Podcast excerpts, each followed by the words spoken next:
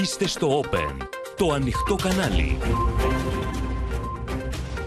Κυρίες και κύριοι, καλησπέρα σας. Είμαι η Ματίνα Παπαδέα. Έλατε να δούμε μαζί τα νέα της ημέρας στο κεντρικό δελτίο ειδήσεων του Open, που αρχίζει αμέσως τώρα.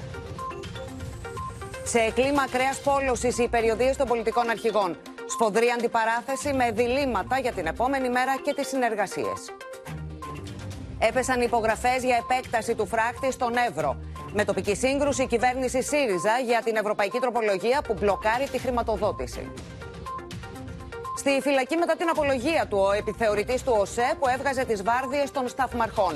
Νέα στοιχεία για τη μοιραία νύχτα της τραγωδίας. Σκέφτηκα πολλές φορές να αυτοκτονήσω, λέει η Εύα Καϊλή από τη φυλακή. Βάζει φωτιά στην Τουρκία επίθεση με πυροβολισμούς στα γραφεία αντιπολιτευόμενου κόμματος.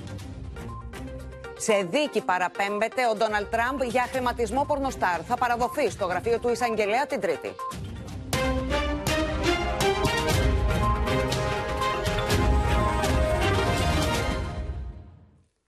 Στην υβριδική απειλή, κυρίες και κύριοι, που δέχθηκε η χώρα μας το Μάρτιο του δύο χιλιάδες είκοσι και στην απόφαση της κυβέρνησης να επεκτείνει το φράκτη κατά τριάντα πέντε χιλιόμετρα, αναφέρθηκε πριν από λίγο ο Πρωθυπουργός από τις σφαίρες του Εύρου, όπου υπεγράφει η σύμβαση επέκτασης. Ο Κυριάκος Μητσοτάκης εξαπέλυσε εκ νέου επίθεση στον ΣΥΡΙΖΑ, καλώντας τον να πάρει θέση για το μεταναστευτικό και τον φράχτη, με στελέχη της Κουμουνδούρου να απαντούν ότι ήταν απόφαση της Κομισιόν να μην χρηματοδοτηθεί με ευρωπαϊκά κονδύλια. Τελικά ο φράχτης αυτός θα φτάσει τα εκατόν σαράντα χιλιόμετρα και θα απλώνεται σε όλη την μεθόριο του Εύρου. Η λιμένη είναι η απόφαση στην κυβέρνηση για επέκταση του φράκτη στον Εύρο, ακόμη και χωρίς κοινοτικά κονδύλια, με τον Κυριάκο Μητσοτάκη να προτάσει από την Ορεστιάδα και το Δημότυχο τη φύλαξη των συνόρων ως ζήτημα εθνικής ασφαλείας. Νωρίτερα, ο ΣΥΡΙΖΑ είχε δεχθεί τα βέλη του Πρωθυπουργού για την πολιτική που ασκήθηκε την τετραετία δύο χιλιάδες δεκαπέντε με δύο χιλιάδες δεκαεννιά στο μεταναστευτικό, ενώ δεν έλειψαν τα πειρά και προς τον Δημήτρη Παπαδημούλη μετά την τροπολογία, στην οποία ήταν ένας εκ των εισηγητών στην Ευρωβουλή, να μην χρηματοδοτηθεί ο φράκτης από την Ευρωπαϊκή Ένωση. Υπάρχουν κάποιοι σήμερα οι οποίοι στην Ευρώπη δίνουν αγώνα ώστε το έργο αυτό να μην χρηματοδοτηθεί από ευρωπαϊκούς πόρους και να το πληρώσει ο Έλληνας φορολογούμενος. Ακριβώς αυτό έκανε ο κ. Παπαδημούλης και ο ΣΥΡΙΖΑ, προσυπογράφοντας σχετική τροπολογία κάποιων συγκεκριμένων πολιτικών δυνάμεων στην Ευρώπη. Οι οποίοι μπορεί, ξέρετε, να αισθάνονται καλά να πίνουν τον εσπρέσο τους και να τρώνε τα κρουασόν τους στις πλατείες των Βρυξελών, ας έρθουν από εδώ πέρα να δούνε στον Εύρο τι σημαίνει να προστατεύει τα σύνορα της Ευρώπης. Νωρίτερα, ο ευρωβουλευτής του ΣΥΡΙΖΑ είχε μιλήσει για δαιμονοποίησή του, αφού, όπως λέει, η μη χρηματοδότηση του φράχτη με ευρωπαϊκά κονδύλια δεν είναι απόφαση του ΣΥΡΙΖΑ, αλλά της Κομισιόν. Αντί να δαιμονοποιούν τον Παπαδημούλη, να συκοφαντούν τον Τσίπρα, να διαστρεβλώνουν τις θέσεις του ΣΥΡΙΖΑ, ας ρωτήσει ο Κυριάκος Μητσοτάκης τον Μαργαρίτη Σχοινά, τον οποίο ο ίδιος διόρισε στην Κομισιόν εκπρόσωπο της Ελλάδας, ποια είναι η θέση της Κομισιόν. Η επέκταση του φράχτη στον Εύρο θα περιλαμβάνει τα πιο υπερσύγχρονα συστήματα ασφαλείας, κάμερες ημέρας και νυχτός, ντρόουν με αυτονομία είκοσι τεσσάρων ωρών, ανιχνευτές κίνησης, αλλά και για πρώτη φορά ένα σύστημα το οποίο θα εντοπίζει μαζική ενεργοποίηση κινητών τηλεφώνων, δείγμα ότι οι μετανάστες ετοιμάζονται να περάσουν το ποτάμι. Χρειαζόμαστε φύλαξη συνόρων. Όμως, αυτοί που του χτυπούν την πλάτη, οι αυστριακοί συνοδοιπόροι του στο Λαϊκό Κόμμα, είναι αυτοί που του λένε μπράβο για το φράχτη, αλλά είναι αυτοί που έχουν βάλει βέτο για να μην υπάρξει η αναθεώρηση του κανονισμού του Δουβλίνου. Πάλι απέδωσε την αποτυχία να πείσει την Ευρώπη να γίνει ο φράχτης με ευρωπαϊκά κονδύλια στους άλλους. Η κυβέρνηση κατηγορεί το ΣΥΡΙΖΑ ότι δεν θέλει το φράκτη και τον καλεί να πάρει σαφή θέση για τη φύλαξη των συνόρων. Η πρώτη συζήτηση είναι υπάρχει, αν υπάρχει, θέλουμε πότε. το φράκτη ή όχι.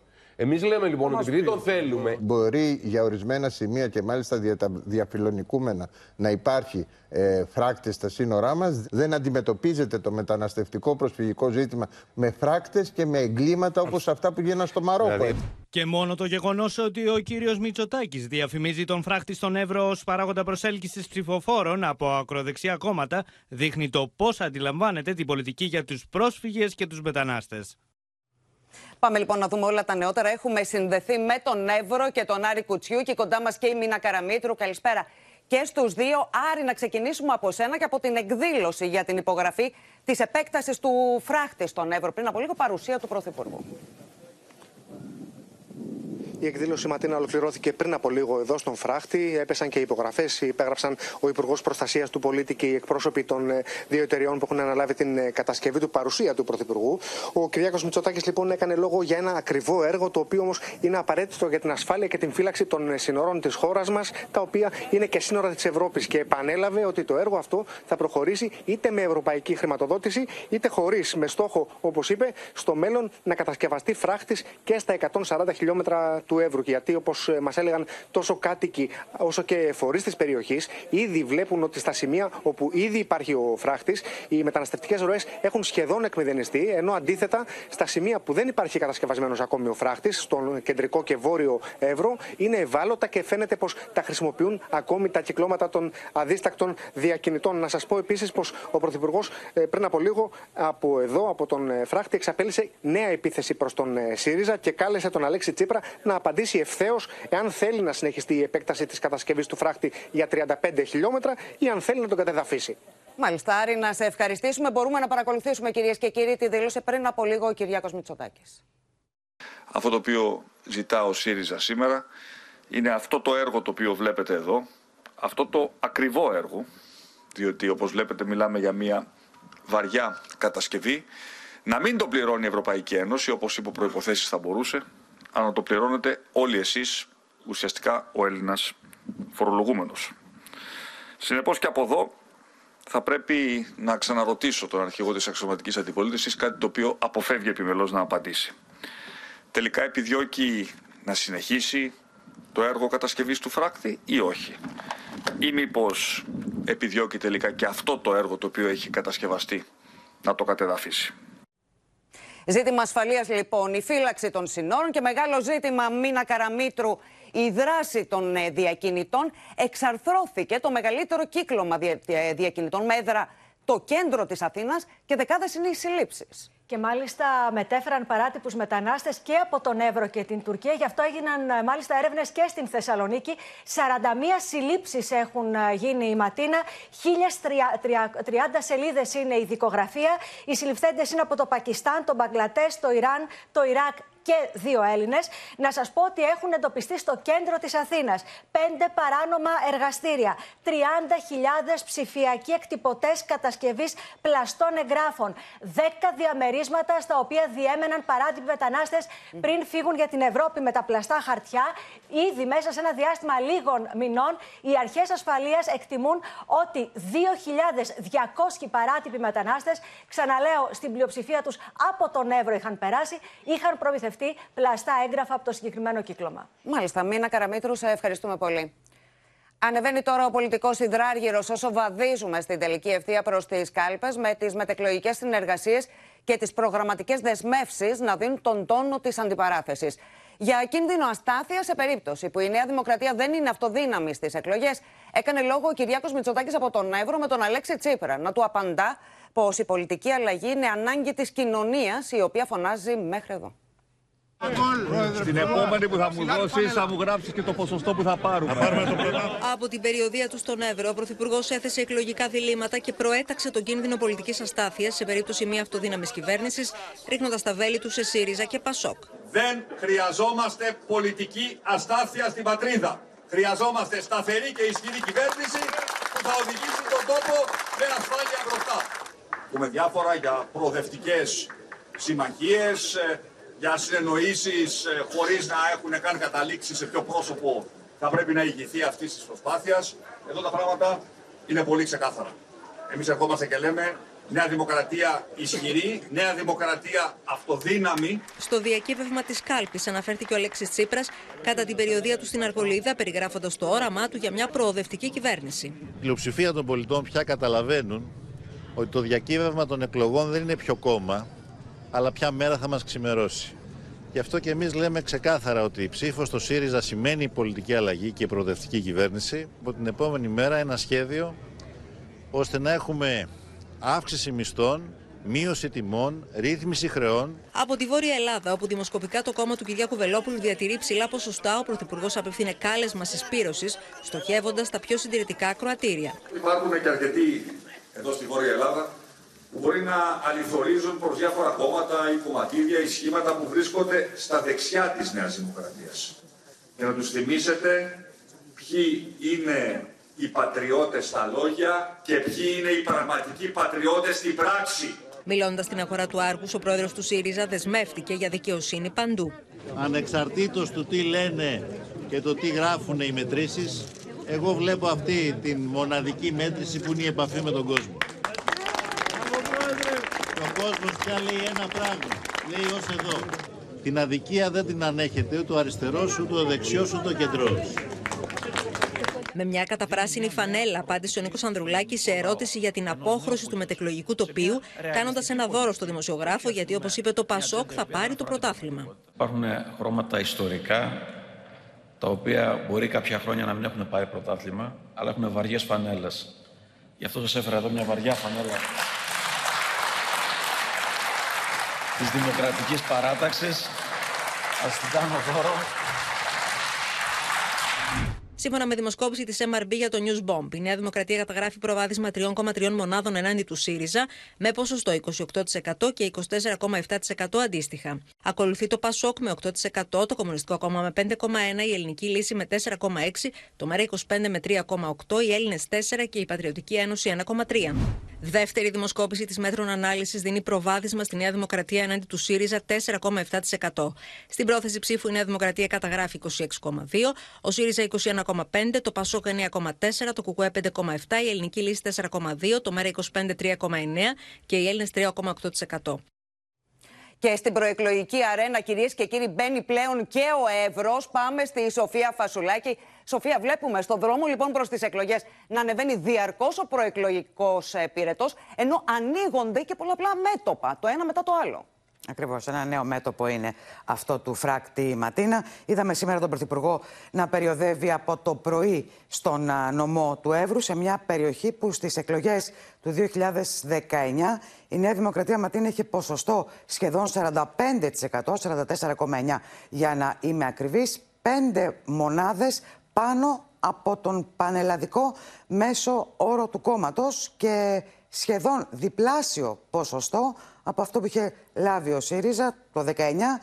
Το ποσοστό του ήταν στην περιοχή του Εύρου είκοσι επτά κόμμα πέντε τοις εκατό.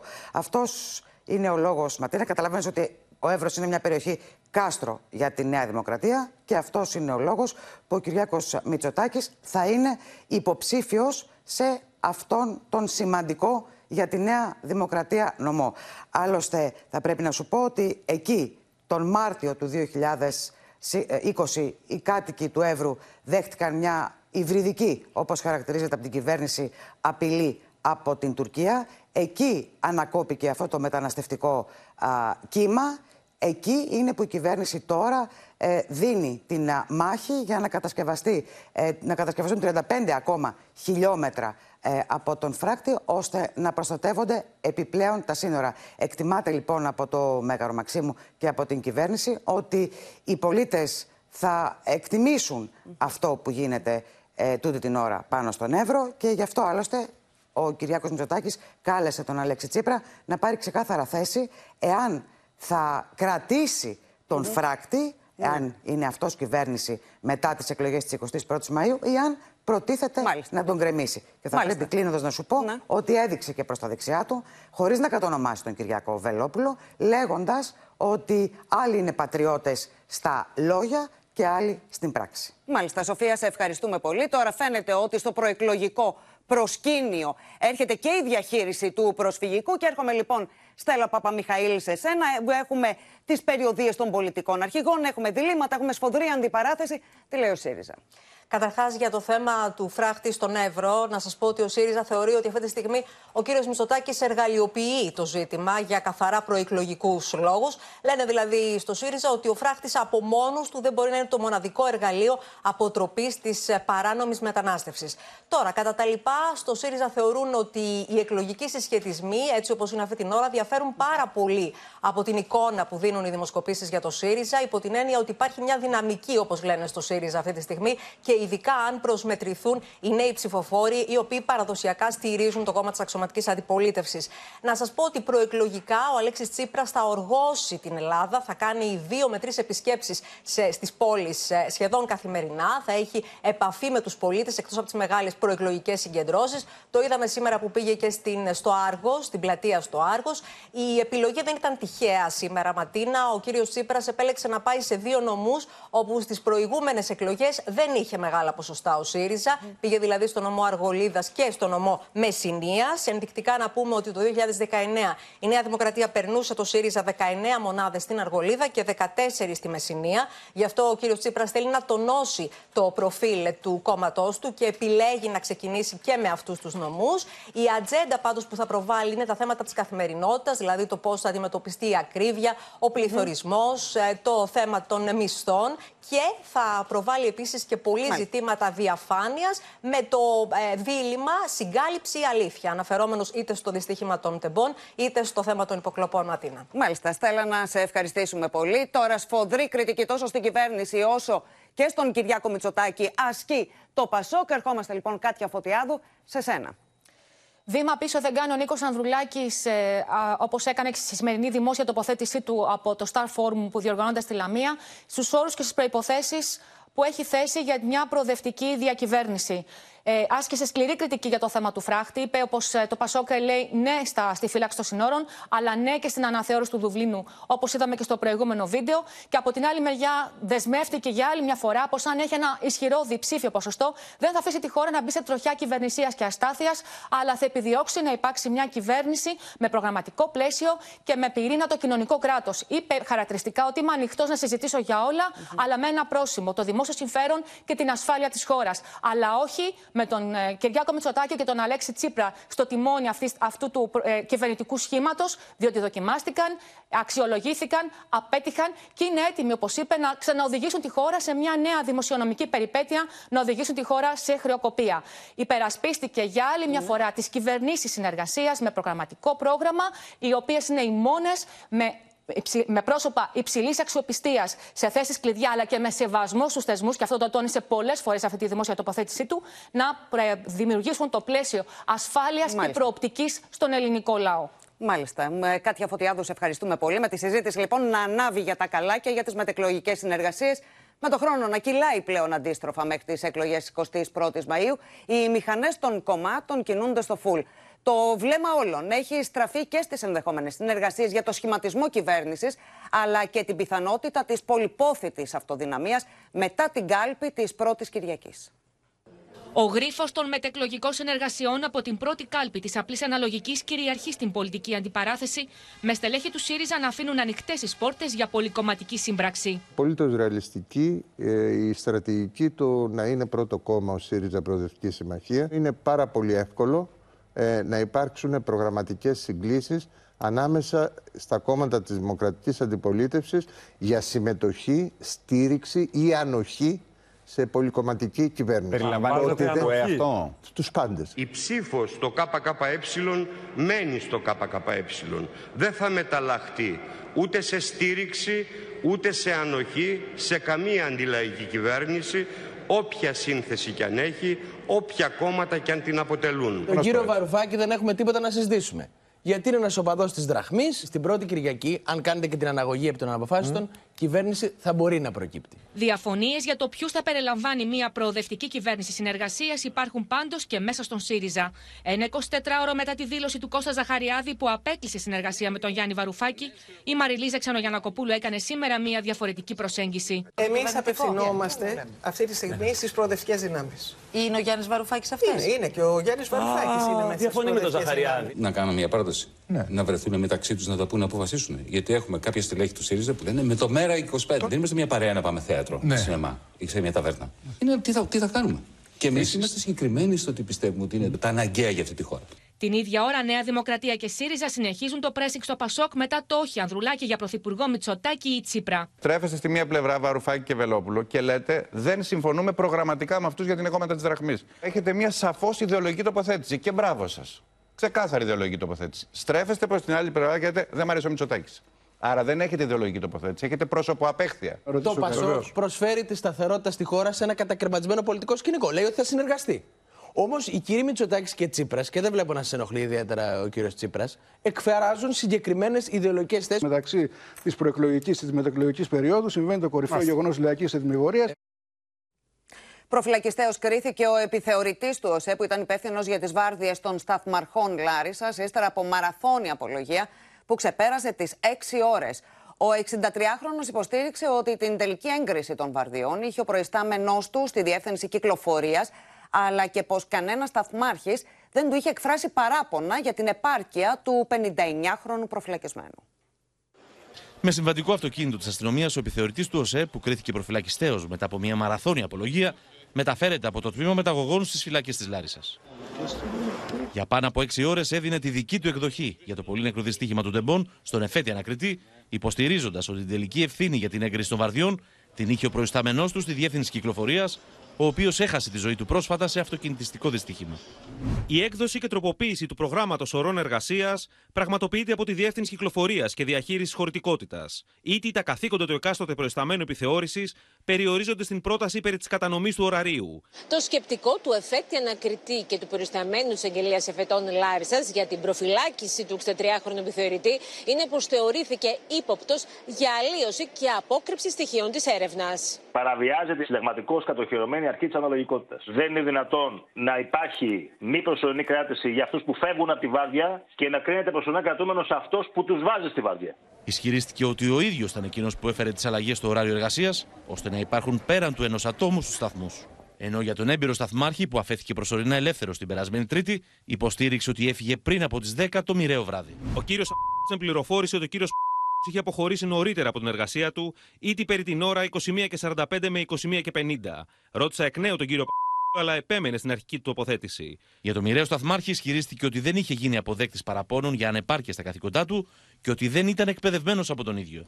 Ο κύριος Π*** ήταν ο μοναδικός που είχε πραγματοποιήσει πρόσφατη μαθητεία στην νυχτερινή βάρδια το μήνα Ιανουάριο στη Λάρισα, όσα αναφέρθηκε ανωτέρω, εκπληρώνοντας επαρκώς τα καθήκοντά του. Ουδέποτε ουδής εκ των συναδέλφων του, παλαιότερων σταθμαρχών, μου ανέφερε το ιωδήποτε πρόβλημα ή την ιαδήποτε έλλειψη γνώσεων. Στο σταθμαρχείο της Λάρισσας σήμερα υπέγραψαν την εξάμηνη ανανέωση της σύμβασής τους οι δεκατρείς νεοπροσληφθέντες σταθμάρχες, εκτός από τον τριανταχρονο, σε βάρος του οποίου είχε ασκηθεί ποινική δίωξη. Ο ίδιος προημερών υπέβαλε την παραίτησή του. Στη συνέχεια περιγράφει το πρώτο τηλεφώνημα που είχε με τον πενηνταεννιάχρονο σταθμάρχη μετά το δυστύχημα. Άμεσα και περί την ώρα είκοσι τρεις και σαράντα τέσσερα τηλεφωνώ στον κύριο Βα...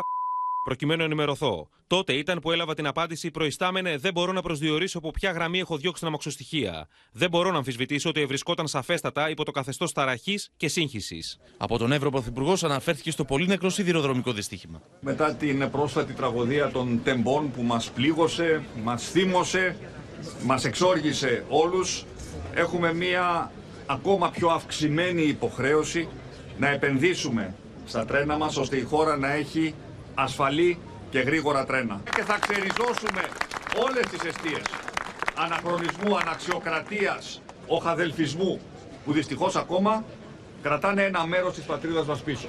Ο επιθεωρητής του ΟΣΕ, όπως και οι υπόλοιποι κατηγορούμενοι, αντιμετωπίζουν κατηγορίες για διατάραξη ασφάλειας συγκοινωνιών, ανθρωποκτονίες και σωματικές βλάβες κατά συρροή με ενδεχόμενο δόλο. Έχουμε συνδεθεί λοιπόν με τη Λάρισσα και με την Αναστασία Αργυριάδου. Να δούμε, Αναστασία, έχεις περισσότερα στοιχεία α, για το σκεπτικό της απόφασης του εφέτη ανακριτή σχετικά με την προφυλάκιση του επιθεωρητή του ΟΣΕ. Ποιο είναι λοιπόν το σκεπτικό αυτής της απόφασης του εφέτη ανακριτή Ματίνα και του προϊστάμενου της Αγγελίας στη Λάρισα, ότι ο εξήντα τριάχρονος επιθεωρητής είχε άμεση πρόσβαση στα δεδομένα του ΟΣΕ και λόγω και της εμπειρίας του, της πολύχρονης εμπειρίας του, θα μπορούσε να προβεί σε νέες αξιόπινες πράξεις, αλλοίωση στοιχείων και προϊόντων εγκλήματος. Από την άλλη, τώρα όσον αφορά τον ενδεχόμενο δόλο που το στήριξαν, ότι ο εξήντα τριάχρονος επιθεωρητής γνώρισε ότι ο πενηνταεννιάχρονος δεν είχε σχεδόν καθόλου εμπειρία, ειδικά στο Θαυμαρχείο της Λάρισας με μια μεγάλη κινητικότητα εκείνη τη νύχτα. Όπως επίσης ότι είχε ατονίσει το μέτρο των εννιάωρων βαρδιών. Γνώρισε λοιπόν και είχε κάνει τις παρατηρήσεις του ότι οι σταθμάρχες οι έμπειροι έφυγαν στις δέκα και μισή. Αν και το γνώρισε, αποφάσισε να τον αφήσει μόνο και να ρισκάρει να γίνει ένα ατύχημα. Τώρα, ολοκληρώθηκε χθες, ουσιαστικά σήμερα τα ξημερώματα, ο πρώτος γύρος των ανακριτικών ερευνών. Τώρα θα έχουμε έναν δεύτερο γύρο, ο οποίος θα γίνει μετά και το πέρας της πραγματογνωμοσύνης και να δουν να ερευνήσουν ανακριτής και εισαγγελέας αν έχουμε ε, άλλες αξιόπινες πράξεις που αφορούν την ασφάλεια των συγκοινωνιών και εκεί λοιπόν θα χτίσουν κατηγορητήριο, ίσως για υψηλά βάθμα στελέχη. Ακολουθεί λοιπόν δεύτερος ε, κύκλος, ε, μας λες Αναστασία. Mm-hmm. Να σε ευχαριστήσουμε. Ακολουθεί πολύ. Ακολουθεί δεύτερος κύκλος, ναι. Ο οποίος... Και μετά το πέρας της πραγματογνωμοσύνης, το πόρισμα λοιπόν των πραγματογνωμόνων, ναι, όπως μας είπαν, θα γίνουν, θα ασκηθούν νέες διώξεις. Μάλιστα. Να σε ευχαριστήσουμε πολύ.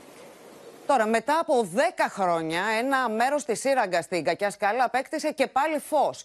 Οι εργασίες αποκατάστασης της ηλεκτροδότησης έχουν ξεκινήσει εδώ και κάποιες ημέρες, αλλά όπως θα δείτε στην αυτοψία του Γιάννη Ρήγου, μέσα στο τούνελ υπάρχουν αρκετές ακόμη που πρέπει να ολοκληρωθούν για να επανεκκινήσουν με ασφάλεια τα δρομολόγια στη συγκεκριμένη γραμμή.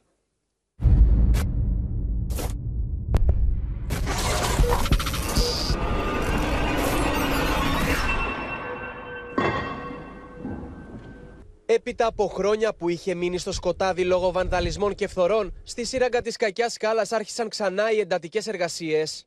Η σύραγγα της Κακιάς Σκάλας απέκτησε και πάλι φως. Όπως μπορείτε να δείτε, οι λάμπες είναι ανοιχτές. Για δέκα τουλάχιστον χρόνια δεν λειτουργούσε τίποτα εδώ από το φως, καθώς είχαν λαιλατηθεί όλα τα καλώδια. Περπατώντας δύο χιλιόμετρα κατά μήκος του τούνελ με τον Βασίλη Βαφίδη και τον Μπάμπη Γεωργάτο, διαπιστώσαμε σημεία όπου τα έργα έχουν ολοκληρωθεί και άλλα όπου δεν υπάρχει φωτισμός. Οι υπάλληλοι του ΟΣΕ έχουν σηκώσει μανίκια και έχουν ριχτεί σε έναν αγώνα δρόμου προκειμένου να αποκαταστήσουν την ηλεκτροδότηση μέσα στο τούνελ. Τα προβλήματα παραμένουν σε διάφορα μέρη της υποδομής και σύμφωνα με τον προγραμματισμό, αυτά θα αρχίσουν να επιδιορθώνονται μόλις πέσει άπλετο φως στο τούνελ. Εδώ και τρεις ημέρες κλιμάκια του ΟΣΕ εργάζονται για να αποκαταστήσουν την ηλεκτροδότηση μέσα στην σύραγγα της Κακιάς Σκάλας. Στόχος είναι να έχουν ολοκληρωθεί οι εργασίες μέχρι τέλος της εβδομάδας. Οι λαιλασίες χρόνων στη σιδηροδρομική γραμμή Αθήνα-Σκιάτου από τους κυνηγούς του Χαλκού έκαναν τη σύραγγα ουσιαστικά μη λειτουργική. Όπως αποκάλυψε το Open, για αρκετά χρόνια ήταν χωρίς ρεύμα, εξαερισμό και πυρασφάλεια. Και από εκεί περνούσαν καθημερινά δεκάδες επιβατικές αμαξοστοιχίες.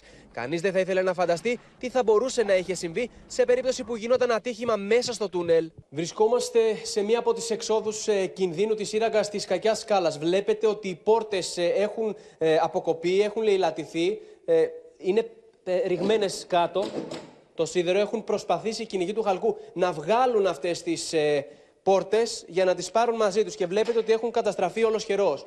Δείτε και αυτές εδώ οι πόρτες, αντίστοιχη εικόνα, πεσμένες κάτω και κάποιος έχει προσπαθήσει να τις μεταφέρει για να τις πάρει.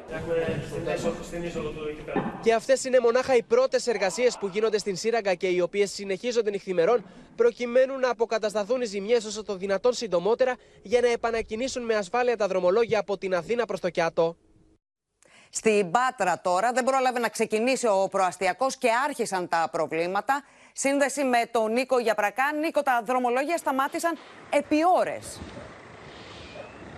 Ακριβώς, για δύο τουλάχιστον ώρες σταμάτησαν τα δρομολόγια στον προαστιακό σιδηρόδρομο της Πάτρας, καθώς διαπιστώθηκε ότι υπήρχε ένα ράγισμα στις ράγες εδώ, στην περιοχή ακριβώς που βρισκόμαστε, στην οδό Κανελοπούλου της Πάτρας. Ο μηχανοδηγός, ο οποίος εκτελούσε το δρομολόγιο, το δρομολόγιο από το Ρίο προς την Πάτρα, εντόπισε στο συγκεκριμένο σημείο ότι υπήρχε ένα ράγισμα στη γραμμή, υπήρχε ένα σπάσιμο στη γραμμή. Έτσι λοιπόν αποφάσισε να σταματήσει το τρένο, διαπίστωσε το πρόβλημα και στη συνέχεια επέστρεψε στην αφετηρία στην περιοχή Καστελόκαμπος, όπου εκεί αποβίβασε τους επιβάτες, οι οποίοι έπρεπε στη συνέχεια να μετακινηθούν με λεωφορεία, τα οποία έβαλε ο ΟΣΕ στον προορισμό τους, δηλαδή στο κέντρο της Πάτρας. Αυτό, όπως καταλαβαίνουμε, έφερε εκνευρισμό και αρκετή ταλαιπωρία ε, για τους επιβάτες για την ε, μετακίνησή τους, μιας και ο προαστιακός έχει μόλις δέκα μέρες από την επανεκκίνησή του. Αλλά από ό,τι φαίνεται, αυτό έχει γίνει σε ένα παλιό δίκτυο, όπως έχουμε αναδείξει εδώ από το Open, καθώς το συγκεκριμένο δίκτυο, η συνδρομική γραμμή, είχε φτιαχτεί το χίλια εννιακόσια εξήντα. Από τότε δεν έχει αλλάχθει.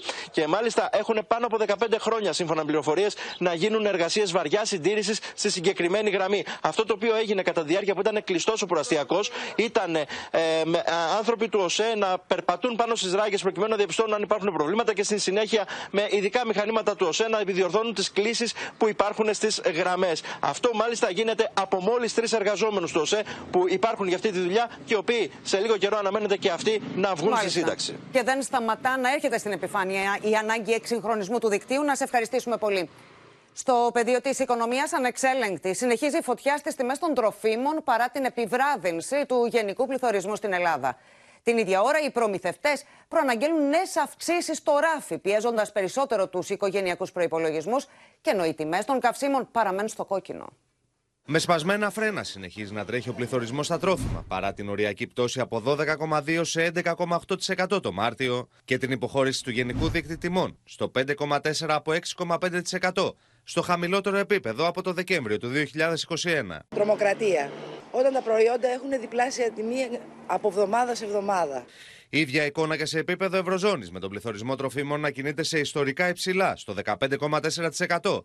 Παρά την πτώση του γενικού δείκτη στο έξι κόμμα εννέα τοις εκατό και τη ραγδαία αποκλιμάκωση των τιμών ενέργειας που κινούνται πλέον σε αρνητικό έδαφος. Η ακρίβεια υπερκαλύπτει το κόστος ζωής και κάνει τον κόσμο να ζει για δέκα μήνες. Οι κεντρικές τράπεζες σε Ευρώπη και Ηνωμένες Πολιτείες χτυπούν καμπανάκι για την εσχροκέρδεια, που είναι ένας από τους λόγους, όπως λένε, για τη διατήρηση των τιμών των τροφίμων στα κόκκινα παρά τη γενική αποκλιμάκωση. Οι κεντρικοί τραπεζίτες διαπιστώνουν ότι οι επιχειρήσεις χρησιμοποιούν ως πρόσχημα τον πληθωρισμό για να αυξάνουν τα περιθώρια κέρδους τους. Πούνε τα πάντα, από γάλατα, από γαλακτοκομικά, από τυριά, από... από οτιδήποτε. Έχουν ανέβει όλα. Μέσα σε αυτό το περιβάλλον, οι προμηθευτές προαναγγέλουν νέο γύρο αυξήσεων σε τρόφιμα και βασικά προϊόντα, με επτά στους δέκα να δηλώνουν πως θα προχωρήσουν σε αυξήσεις έως και είκοσι τοις εκατό μέσα στο δύο χιλιάδες είκοσι τρία. Την ίδια ώρα, οι τιμές στην Αντλία συνεχίζουν να καίνε, με την αμόλυβδη να κινείται στο ένα κόμμα εννέα ευρώ το λίτρο, είκοσι λεπτά πιο ψηλά από το μέσο ευρωπαϊκό όρο. Και η Γαλλία και η Ιταλία αλλά και η Αυστρία βρίσκονται χαμηλότερα σε τιμές από εμάς και ειδικότερα στο πετρέλαιο κίνησης, αλλά όμως είχαν υψηλότερο φόρο. Ναι. Μειώσανε σημαντικά τον ειδικό φόρο κατανάλωσης. Στο μεταξύ, οι διεθνείς τιμές του πετρελαίου έχουν φτάσει ξανά μια ανάσα από τα ογδόντα δολάρια. Εξέλιξη που προμηνεί νέες ανατιμήσεις στα καύσιμα. Και σε αυτό το περιβάλλον, η ψαλίδα ανάμεσα στα τραπεζικά επιτόκια καταθέσεων και δανείων αυξήθηκε ακόμη περισσότερο τον Φεβρουάριο. Έχουμε κοντά μας τον Γιάννη Φόσκολο για να δούμε τι δείχνουν τα στοιχεία, Γιάννη. Ναι, αυξήθηκε ακόμα περισσότερο. Έβγαλε σήμερα τα στοιχεία λοιπόν η Τράπεζα της Ελλάδος και τι είδαμε. Είδαμε ότι για άλλη μια φορά, για άλλο ένα μήνα, η ψαλίδα άνοιξε αντί να κλείνει. Πάμε να δούμε αμέσως τα στοιχεία που έχουμε. Στις καταθέσεις λοιπόν, στις υφιστάμενες καταθέσεις, το επιτόκιο από μηδέν κόμμα έντεκα τοις εκατό, το μέσο επιτόκιο φυσικά, έφτασε στο μηδέν κόμμα δεκαοκτώ τοις εκατό, δηλαδή μια ανεπαίσθητη αύξηση. Στα δάνεια, ωστόσο, η αύξηση ήταν αρκετά μεγαλύτερη, από πέντε κόμμα τριάντα τρία τοις εκατό. Το μέσο επιτόκιο έφτασε στο πέντε κόμμα πενήντα δύο τοις εκατό. Αυτό τι σημαίνει, Ματίνα? Σημαίνει ότι για άλλο ένα μήνα, τον περασμένο Φεβρουάριο, το περιθώριο του επιτοκίου, η ψαλίδα δηλαδή, ανάμεσα στις καταθέσεις και στα δάνεια, αυξήθηκε από πέντε κόμμα είκοσι δύο τοις εκατό σε πέντε κόμμα τριάντα τέσσερα τοις εκατό. Και μέσα σε αυτό το περιβάλλον τώρα έρχεται το σχέδιο για το πώς θα προστατευτούν όλοι αυτοί οι δανειολήπτες, οι οποίοι πλήττονται από τις αυξήσεις των επιτοκίων. Οι συζητήσεις ανάμεσα στο Υπουργείο Οικονομικών και στις τράπεζες είναι συνεχείς. Θα υπάρξει ένα ραντεβού την επόμενη εβδομάδα. Τι εξετάζεται, τι είναι στο τραπέζι? Σύμφωνα λοιπόν με πληροφορίες, αυτό που εξετάζεται είναι να υπάρξει ένα πλέγμα στήριξης με συνδυαστικά κριτήρια. Δηλαδή να αυξηθούν για κάποιους τα εισοδηματικά κριτήρια που, όπως έχουμε δει, είναι πάρα πολύ χαμηλά και αφορούν τους πολύ φτωχούς, όχι όμως για όλους, αλλά για αυτούς που πραγματικά έχουν πρόβλημα και πλήττονται. Δηλαδή, το ύψος της επιβάρυνσης της μηνιαίας δόσης δεν είναι για όλους τους δανειολήπτες το ίδιο. Για κάποιους, για παράδειγμα, είναι περισσότερο. Δηλαδή, η διάρκεια του δανείου παίζει σημαντικό ρόλο. Όσο μεγαλύτερη είναι η διάρκεια του δανείου, τόσο μεγαλύτερη είναι η επιβάρυνση. Επίσης, το υπόλοιπο του δανείου παίζει ρόλο. Αν εγώ έχω ένα φρέσκο δάνειο, έχω μεγαλύτερη επιβάρυνση. Αν έχω ένα παλιό δάνειο και το αποπληρώνω ε, σε σύντομο χρονικό διάστημα, έχω μικρότερη επιβάρυνση. Λογικά όλα αυτά θα παίξουν ρόλο στο να βρεθούν αυτοί που πραγματικά έχουν ανάγκη και είχαν ρυθμίσει πρόσφατα τα δάνειά τους και μπορεί να κοκκινήσουν τώρα, Ματίνα. Μάλιστα. Γιάννη, να σε ευχαριστήσουμε πολύ. Στη γειτονική μας Τουρκία, συναγερμός σήμανε από την επίθεση ενόπλου στα γραφεία του Καλού Κόμματος στην Κωνσταντινούπολη. ενάμιση μήνα προτού στηθούν οι κάλπες. Η Αξενέρ κατηγόρησε ως ηθικό αυτούργο τον Ταγίπ Ερντογάν, καταγγέλλοντας πως την έχει στοχοποιήσει με τις απειλές που εκτοξεύει εναντίον της, ενώ στο πλευρό της στάθηκαν οι υπόλοιποι ηγέτες από τη Συμμαχία της Αντιπολίτευσης. Allah'tan başka bir kişiden korkuyorsan eğer, evim basıldı, beraat ettiler. Lince uğradım, beraat ettiler. Biliyorum ki mahkemelerin, polislerin bunu yakalayamayacak. Η επίθεση ενόπλου στα γραφεία του Καλού Κόμματος στην Κωνσταντινούπολη έρχεται να δυναμητήσει το ήδη τεταμένο πολιτικό κλίμα. Η σφαίρα χτύπησε το παράθυρο στο κτίριο χωρίς να υπάρξουν τραυματισμοί. Η Μεράλ Αλεξενέρ κατηγόρησε ευθέως τον Ταγίπ Ερντογάν ως ηθικό αυτούργο για την επίθεση εξαιτίας της ρητορικής μίσους και των απειλών που εκτοξεύει εναντίον της.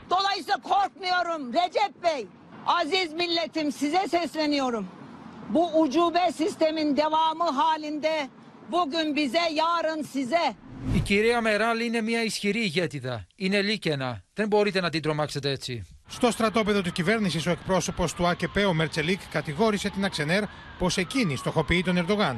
Είμαστε ενάντια σε κάθε είδους προβοκάτσια και επίθεση κατά πολιτικού θεσμού. Όμως η δήλωση της κυρίας Αξενέρ, η οποία κατηγορεί τον πρόεδρό μας μετά από αυτή την επίθεση, αποτελεί μια ανεύθυνη και προκλητική στάση. Η επικεφαλής του Καλού Κόμματος κατηγορεί τον Ερντογάν πως το τελευταίο διάστημα εκτοξεύει επανειλημμένα απειλές εναντίον της, επειδή εκείνη του ασκεί σκληρή κριτική. Konuştuğun zaman buna göre konuş. Sayın Erdoğan da beni iyi tanır ki ben bugüne kadar hiçbir tehdide pabuç bırakmadım. Ben sana tavsiye edeyim. Eskiden tanıyan birisi olarak tavsiye edeyim. Papatya çayına devam. Η αντιπαράθεση ανάμεσα στον Τούρκο πρόεδρο και την αντιπολίτευση κλιμακώνεται ενόψει εκλογών με βασικό θέμα την οικονομία. Οι αντίπαλοι του Ερντογάν τον κατηγορούν πως επειδή δεν μπορεί να κάμψει τον πληθωρισμό, έχει δώσει εντολή να πλημμυρίσει η αγορά με χαρτονομίσματα των διακοσίων λιρών που πλέον έχουν μειωμένη αγοραστική αξία.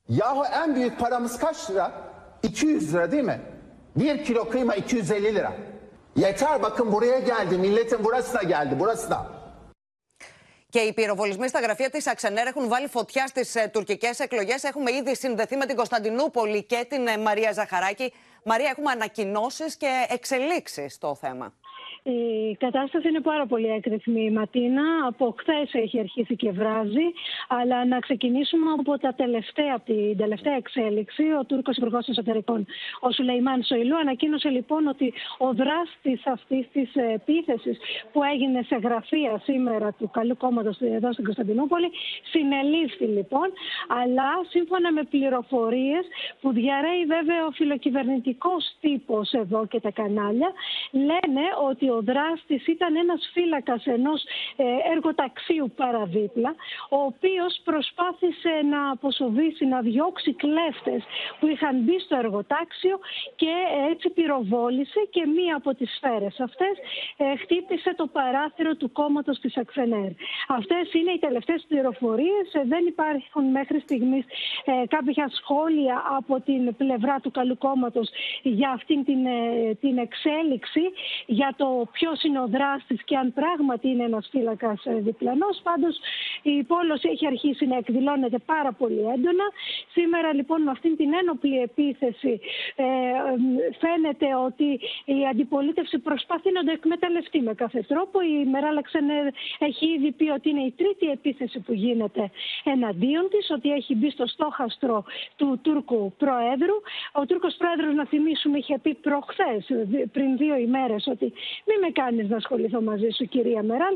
Κάτι που από εδώ ερμηνεύτηκε, ε, από εδώ λέγοντας από την αντιπολίτευση, ερμηνεύτηκε ως απειλή. Και σήμερα λοιπόν με αυτήν την επίθεση θεώρησαν ότι ε, αυτή η απειλή υλοποιήθηκε.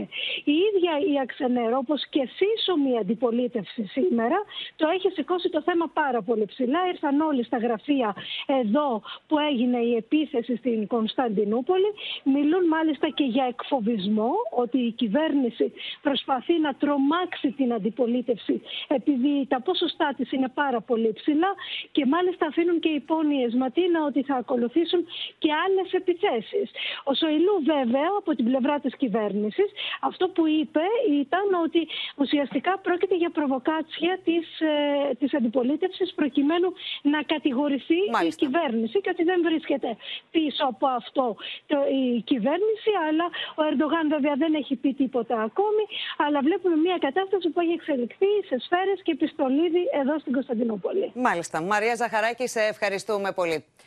Την κοινή βούληση για ενίσχυση της ασφάλειας και σταθερότητας στην Ανατολική Μεσόγειο επεσήμαναν οι Υπουργοί Εξωτερικών Ελλάδας, Κύπρου και Ισραήλ, που συναντήθηκαν στη Λευκοσία. Στα ελληνοτουρκικά επικρατεί μια ήρεμη περίοδος, όμως γνωρίζουμε ότι τα πράγματα δεν αλλάζουν από τη μία στιγμή στην άλλη, δήλωσε ο Νίκος Δένδιας. Η σταθερότητα στην Ανατολική Μεσόγειο και η ενίσχυση της ενεργειακής συνεργασίας βρέθηκε στο επίκεντρο της συνάντησης των Υπουργών Εξωτερικών Ελλάδας, Κύπρου, Ισραήλ στη Λευκοσία. Being aware of the challenges in the Eastern Mediterranean region and the wider Middle East, we're actively seeking to consolidate a regional security framework, primarily through dialogue and through cooperation. I had the chance to brief my counterparts on the latest developments in relation to the Cyprus issue and the efforts of President Christodoulidis for the resumption of negotiations, always in line with the agreed framework of a bizonal bi-communal federation with political equality. We are taking the initiative for, for breaking this unacceptable deadlock. The warm relations between our three countries are solid. Ο Νίκος Δένδιας, ο οποίος είχε νωρίτερα συνάντηση και με τον πρόεδρο της Κύπρου, αναφέρθηκε στις ελληνοτουρκικές σχέσεις, κρατώντας μικρό καλάθι για τη διάρκεια που μπορεί να έχει το καλό κλίμα που δημιουργήθηκε με την Άγκυρα μετά τους σεισμούς. Regarding Greek-Turkish relations, uh, as you know, we're going through a calm period. We're well aware, of course, that things don't change overnight. Την Τρίτη αναμένεται να μεταβεί στην Τουρκία ο Υπουργός Εθνικής Άμυνας Νίκος Παναγιωτόπουλος, προκειμένου να συναντηθεί με τον ομολογό του Χουλουσί Ακάρ, ο οποίος του είχε απευθύνει και τη σχετική πρόσκληση. Σε ανακοίνωσή του μετά τις συνεδρίες του Συμβουλίου Εθνικής Ασφαλείας της Τουρκίας, η Άγκυρα τάχθηκε υπέρ της αποκλιμάκωσης της έντασης. Η συνέχιση του πρόσφατου θετικού κλίματος στις σχέσεις μας με την Ελλάδα θα είναι επωφελής και για τις δύο πλευρές και για την περιοχή μας. Παρακολουθούνται στενά οι τρέχουσες εξελίξεις στο Αιγαίο και την Ανατολική Μεσόγειο. Μέσα στις επόμενες εβδομάδες αναμένει η Αθήνα την επίσημη απάντηση των ΗΠΑ στο αίτημα που είχε αποστείλει για την προμήθεια των μαχητικών εφ τριάντα πέντε. Το Open με τη Γεωργία Γαρατζιώτη βρέθηκε και περιηγήθηκε στο εργοστάσιο κατασκευής των υπερσύγχρονων μαχητικών στο Fort Worth του Τέξας.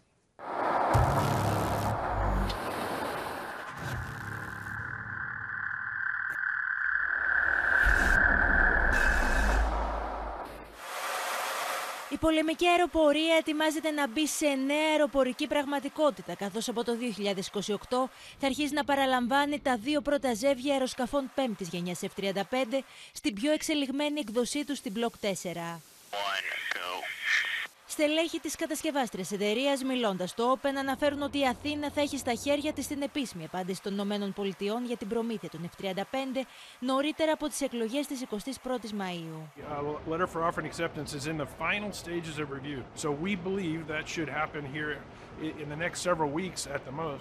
My understanding is that Greek elections are the end of May, so it appears that we are on track to present an L O A before those elections. Το Open βρέθηκε στο Τέξας, στη γραμμή παραγωγής των αόρατων μαχητικών, και περιηγήθηκε στις εγκαταστάσεις. Το εργοστάσιο λειτουργεί από το Δεύτερο Παγκόσμιο Πόλεμο και θεωρείται το μεγαλύτερο στον κόσμο για την κατασκευή μαχητικών αεροσκαφών. Βρισκόμαστε στις υπερσύγχρονες εγκαταστάσεις της Lockheed Martin στο Fort Worth του Τέξας.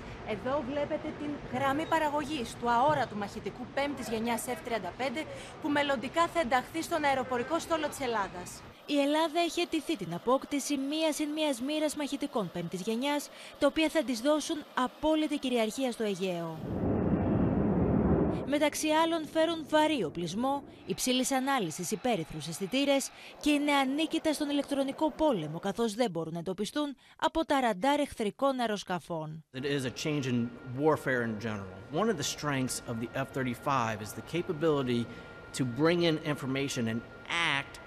As a airborne information node. So bring in that information and then push the information out to who needs it when they need it. So it's not a matter of what's changing in aerial warfare, it's a matter of bringing that information dominance. Στο εργοστάσιο βρίσκονται υπό συναρμολόγηση διακόσια τριάντα πέντε σαν αυτά που θα αποκτήσει η Ελλάδα. Αυτή τη στιγμή δεκαεπτά χώρες σε όλο τον κόσμο βρίσκονται στο κλειστό κλαμπ του εφ τριάντα πέντε. Σύντομα θα είναι και η Ελλάδα, θα είναι η δέκατη όγδοη με την πιο εξελιγμένη έκδοση του μαχητικού πέμπτης γενιάς. Από το Fort Worth του Τέξας, Γεωργία Γαρατζιώτη για την τηλεόραση του Open. Στις Ηνωμένες Πολιτείες, ιστορία με την αρνητική έννοια, γράφει ο Ντόναλντ Τραμπ, που γίνεται ο πρώτος πρώην Αμερικανός πρόεδρος, σε βάρος του οποίου ασκείται ποινική δίωξη για υπόθεση χρηματισμού πορνοστάρ. Ο Τραμπ ανακοίνωσε ότι θα παραδοθεί στη δικαιοσύνη αυτοβούλος την ερχόμενη Τρίτη. Το σώμα ενόρκων της Νέας Υόρκης πυροδότησε βόμβα ασκώντας ποινική δίωξη σε βάρος του Ντόναλντ Τραμπ.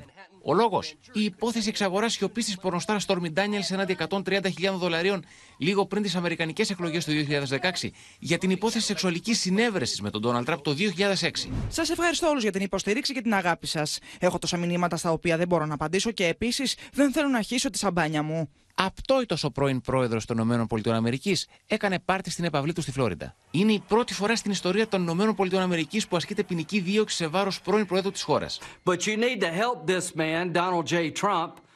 They're trying to drain him dry. He spent more money on lawyers than most people spend on campaigns. Αυτός είναι πολιτικός διωγμός και ανάμειξης στις εκλογές στο υψηλότερο επίπεδο στην ιστορία. Η άσκηση ποινικής δίωξης στον Ντόναλντ Τραμπ ζημιώνει ανεπανόρθωτα τις Ηνωμένες Πολιτείες. I think the unprecedented indictment of a former president of the United States on a campaign finance issue is an outrage. Από το Μισισίπι, όπου βρέθηκε ο Τζο Μπάιντεν για να δει τις ζημιές που άφησε πίσω το φωνικός ανεμοστρόπιλος, απέφυγε να σχολιάσει. No Άγνωστο παραμένει το πώς θα δράσουν οι οπαδοί του Ντόναλντ Τραμπ, με τις αμερικανικές αρχές πάντως να λαμβάνουν μέτρα για τυχόν ταραχές. Οι κατηγορίες οι οποίες προέκυψαν από την έρευνα του Δημοκρατικού Εισαγγελέα του Μανχάταν Άλβιν Μπραγκ ενδέχεται να επηρεάσουν την κούρσα εν ώψη των προεδρικών εκλογών του δύο χιλιάδες είκοσι τέσσερα. Ο πρώην πρόεδρος των ΗΠΑ αναμένεται να παραδοθεί και οθελώς στη δικαιοσύνη της Νέας Υόρκης για να το απαγγελθούν κατηγορίες την τρίτη τέσσερις Απριλίου. Θα ενημερωθεί για τα δικαιώματά του, θα του πάρουν δακτυλικά αποτυπώματα οι αρχές και θα βγάλει τις καθιερωμένες φωτογραφίες που βγάζουν όλοι οι κατηγορούμενοι. Zero, zero. First of all, I'm not taking a plea deal to anything, but, but uh, you know, President Trump will not take a plea deal in this case. It's not going to happen. There's no crime. Το μόνο σίγουρο είναι πως η προεδρική μάχη για το δύο χιλιάδες είκοσι τέσσερα παίρνει φωτιά. Στο μέτωπο του πολέμου και με τις ισορροπίες να είναι σε τεντωμένο σκηνή, ο πρόεδρος της Λευκορωσίας επαναφέρει στο τραπέζι τη χρήση πυρηνικών στην περίπτωση που η Ρωσία νιώσει να απειλείται. Ο Λουκασένκο προτείνει παράλληλα η κεχηρία Κιέβου-Μόσχας, προβλέποντας αντίθετη περίπτωση κλιμάκωση που θα καθιστούσε αδύνατη κάθε διαπραγμάτευση. Ο Αλεξάνδερ Λουκασένκο είναι σαφής. Η Ρωσία δεν θα διστάσει να προχωρήσει στη χρήση πυρηνικών όπλων αν νιώσει ότι τα εδάφη της και ο λαός της απειλούνται. Тем более, как украинцы считают, что они победят, это глупость. Невозможно победить ядерную державу. Если российское руководство поймет, что ситуация угрожает распадом России, будет применено самое страшное оружие. Ο πρόεδρος της Λευκορωσίας, δορυφόρος της Ρωσίας, προτείνει ανακοχή, χωρίς ωστόσο μετακίνηση στρατευμάτων ή όπλων και από τις δύο πλευρές, καθώς το αντίθετο θα οδηγούσε σε επικίνδυνη κλιμάκωση. Ήδη ο Βλαντίμιρ Πούτιν στρατολογεί εκατόν σαράντα επτά χιλιάδες Ρώσους μέχρι και τις δεκαπέντε Ιουλίου, ενώ το ρωσικό σφυροκόπημα στην Ανατολική Ουκρανία δεν έχει τέλος. Много разговоров о контрнаступе ВСУ, вооруженных сил Украины. На мой взгляд, это чрезвычайно опасно. Это худшее, что возможно в нынешних условиях, потому что может перечеркнуть все надежды на переговорный процесс. Η σύλληψη του Εβαν Γκέρσκοβιτς έρχεται να ταράξει κι άλλο τις ήδη τεταμένες σχέσεις Ουάσιγκτον και Μόσχας. Με το State Department να δηλώνει ότι η Αμερικανική κυβέρνηση βρίσκεται σε διαρκή επικοινωνία με τη ρωσική πλευρά και με την οικογένεια του δημοσιογράφου, η Wall Street Journal απορρίπτει κατηγορηματικά τους ρωσικούς ισχυρισμούς. What I can say is the charges against him Я просто хотела, знаете, вот как-то задать вопрос, а разве принадлежность к той или иной профессии означает автоматической, автоматическую индульгенцию при совершении правонарушений? Я такого никогда не слышала. Ο δημοσιογράφος βρίσκεται αντιμέτωπος με ποινή φυλάκισης είκοσι ετών. Τις πρώτες δηλώσεις της Εύας Καϊλή μέσα από τις φυλακές του Βελγίου, όπου παραμένει κρατούμενη για το Καταργέιτ, φέρνει στη δημοσιότητα η Κοριέρε Ντελασέρα, επικαλούμενη Ιταλίδα πολιτικό που την επισκέφθηκε. Σκέφτηκα να αυτοκτονήσω, δεν νιώθω θύμα, αλλά τρόπαιο πολιτικής δίωξης, φέρεται να είπε η ίδια. Έπειτα από σχεδόν τέσσερις μήνες κράτησης και αλλεπάλληλα απορριπτικά αιτήματα αποφυλάκησης, η Εύα Καϊλή μιλά για πρώτη φορά μέσα από τις φυλακές. Είμαι αθώα, θα το αποδείξω. Αλλά δεν νιώθω θύμα. Νιώθω τρόπαιο. Το τρόπαιο μιας πολιτικής δίωξης που εμπεριέχει μια προκατάληψη η οποία υπάρχει σε κάθε περίπτωση κατά των βουλευτών και των πολιτικών της Νότιας Ευρώπης. Των Μαλτέζων, των Ελλήνων, των Ιταλών και άλλων. Τα λόγια της μεταφέρει η Ιταλική εφημερίδα Corriere della Sera και αποτελούν μέρος κουβέντας που είχε με την Ιταλίδα πολιτικό του Forza Italia, Ντεμπόρα Μπεργαμίνη, η οποία την επισκέφθηκε στις γυναικείες φυλακές Χάρεν. Μια συζήτηση κατά τη διάρκεια της οποίας η Εύα Καϊλή της εξομολογήθηκε την πικρία της αλλά και τις αδιέξοδες σκέψεις της. Τις πρώτες έξι εβδομάδες έτυχε να σκεφτώ την αυτοκτονία πολλές φορές. Τότε κάτι έκανε κλικ. Κανείς δεν έχει έρθει ως τώρα να με δει εδώ στη φυλακή. Κανείς από το κόμμα μου. Κανείς από την Ελλάδα. Τις πρώτες μέρες που είχε συλληφθεί ήταν σε τόσο άσχημη ψυχολογική κατάσταση που πέρασε και από το μυαλό της να αφαιρέσει τη ζωή της. Στη συνάντηση η Εύα Καϊλή εμφανίστηκε με τζιν, αθλητικά παπούτσια και ένα λευκό πουκάμισο, πάνω από το οποίο φορούσε ένα πράσινο γυλαίκο με μαύρο περίγραμμα, όπως και οι υπόλοιπες κρατούμενες. Περνάει το χρόνο της μιλώντας γαλλικά και ολλανδικά και κάνει σχέδια για το διάστημα μετά την αποφυλάκησή της. Όταν τελειώσει αυτή η ιστορία, θέλω να ξαναρχίσω να ασχολούμαι με την πολιτική. Σε αυτό το θέμα της επικοινωνίας της Εύας Καϊλή με το παιδί της, μας στήριξαν μόνο οι ιταλικές εφημερίδες και η ιταλική πολιτική. Εκεί που δεν είχε καθόλου επικοινωνία, τουλάχιστον να βλέπει το παιδί της δύο μέρες. Ο Παντσέρης, σύμφωνα με την Εύα Καϊλή, ήταν πολύ χειριστικός με τον σύντροφό της Φραντζέσκο Τζόρτζι, ο οποίος στις είκοσι τέσσερις Φεβρουαρίου αποφυλακίστηκε με βραχιολάκι. Ο Ιταλός, φερόμενος ως εγκέφαλος του κυκλώματος διαφθοράς, ζήτηκε εκείνος τώρα αποφυλάκηση, επικαλούμενος ότι πάσχει από κατάθλιψη. Στη φυλακή οδηγήθηκε μετά την απολογία του εξήντα εξάχρονος Λιράρης που κατηγορείται για βιασμό ανήλικου αγοριού. Πάμε στο Γιάννη Ρήγο που έχει περισσότερα στοιχεία. Ναι, ακριβώς. Ματίνα, ο εξήντα εξάχρονος μουσικός από την Κρήτη, ο οποίος κατηγορείται ότι βίαζε και εξέδιδε έναν ανήλικο στην Κρήτη από το δύο χιλιάδες δεκαοκτώ, όταν εκείνος ήταν μόλις έντεκα ετών μέχρι και σήμερα. Φορώντας λοιπόν κουκούλα και μάσκα για να καλύψει τα χαρακτηριστικά του, οδηγήθηκε στο δικαστικό μέγαρο Ηρακλείου, έτσι ώστε να απολογηθεί ενώπιον της ανακρίτριας. Κατά την απολογία του, ο μουσικός αρνήθηκε όλες τις κατηγορίες που τον βαραίνουν και μάλιστα υποστήριξε στην ανακρίτρια ότι πρόκειται για πλεκτάνη. Στις τέσσερις το απόγευμα, αμέσως μετά την απολογία του, με σύμφωνη γνώμη ανακριτή και εισαγγελέως, αποφάσισαν την προφυλάκιση του εξήντα εξάχρονου. Να σου πω ότι μέχρι την μέχρι στιγμής έρευνα, τρία τουλάχιστον άτομα, μεταξύ των οποίων και ένας γιατρός, φέρονται να έχουν έρθει σε επαφή μαζί με τον ανήλικο. Γιάννη, σε ευχαριστούμε πολύ. Η εισβολή εξωσχολικών εν ώρα μαθήματος, λουκέτας στις αίθουσες για να αποτρέψουν τις εφόδους, κλοπές, τραυματισμένοι εκπαιδευτικοί. Αυτή είναι η εικόνα στο δεύτερο επάλευός μου στην Θεσσαλονίκη, με το τελευταίο επεισόδιο να έχει ως απολογισμό μια τραυματισμένη καθηγήτρια. Ανήσυχοι μαθητές του δεύτερου επάλευός μου για την κατάσταση στο σχολείο τους περιγράφουν τον τραυματισμό της υποδιευθύντριας κατά τη βίαιη είσοδο εξωσχολικών στην αίθουσα, κατά τη διάρκεια μάλιστα μαθήματος. Ήρθε ένας εξωσχολικός, άνοιξε την πόρτα, πήγε η κυρία να δει ποιος ήτανε και έτσι όπως άνοιξε την πόρτα, την κλώτησε την πόρτα και χτύπησε η κυρία με το χερούλι στη μέση. Και έπεσε πίσω, ξάπλωσε, χτύπησε. Η εξηνταδυάχρονη καθηγήτρια οδηγήθηκε στο νοσοκομείο και μόλις εξήλθε κατέθεσε μήνυση καταγνώστων. Αυτή πάντως δεν ήταν η πρώτη φορά που εξωσχολικοί εισβάλλουν στο ΕΠΑΛ προκαλώντας φθορές. Είναι δυνατόν την ώρα του μαθήματος να μπαίνουν εξωσχολικοί μέσα? Πού θα πάει αυτή η κατάσταση? Ειλικρινά σας λέω, δεν είναι ελεγχόμενη. Για να αντιμετωπίσει τα προβλήματα παραβατικότητας, το σχολείο αποφάσισε να διενεργούνται μαθήματα με κλειδωμένες πόρτες στις αίθουσες και στα διαλύματα να μπαίνει λουκέτος στην εξώπορτα. Για να μην υπάρξει κάτι σοβαρό, ας πούμε, στο να κλέψουν άλλα αντικείμενα από παιδιά ή γενικά του σχολείου. Την ώρα του μαθήματος δηλαδή η πόρτα είναι κλειδωμένη. Όχι με λουκέτο, είναι απλά κλειδωμένη έτσι απλά και είμαστε μέσα στην τάξη. Εμείς βρισκόμαστε με τον δάσκαλο. Ελπίζω να υπάρχει καλύτερη φύλαξη του σχολείου στο μέλλον για να μην συμβεί κάτι παρόμοιο, γιατί θα μπορούσε να αποβεί μοιραίο κάτι τέτοιο. Οι δράστες αναζητούνται από την αστυνομία με τον Σύλλογο Γονέων και Κηδεμόνων να καταγγέλει πως ο φόβος έχει πια φωλιάσει στα σχολικά συγκροτήματα των δυτικών συνοικιών. Και στο σημείο αυτό ολοκληρώθηκε το κεντρικό δελτίο ειδήσεων. Μείνετε στο Open. Αμέσως μετά ακολουθεί η καθημερινή σειρά «Η δική μας οικογένεια». Και στις εννιά μην χάσετε την ξένη ταινία κινουμένων σχεδίων «Μεταμορφωμένοι πράκτορες». Κυρίες και κύριοι, από όλους εμάς καλό βράδυ, καλό Σαββατοκύριακο.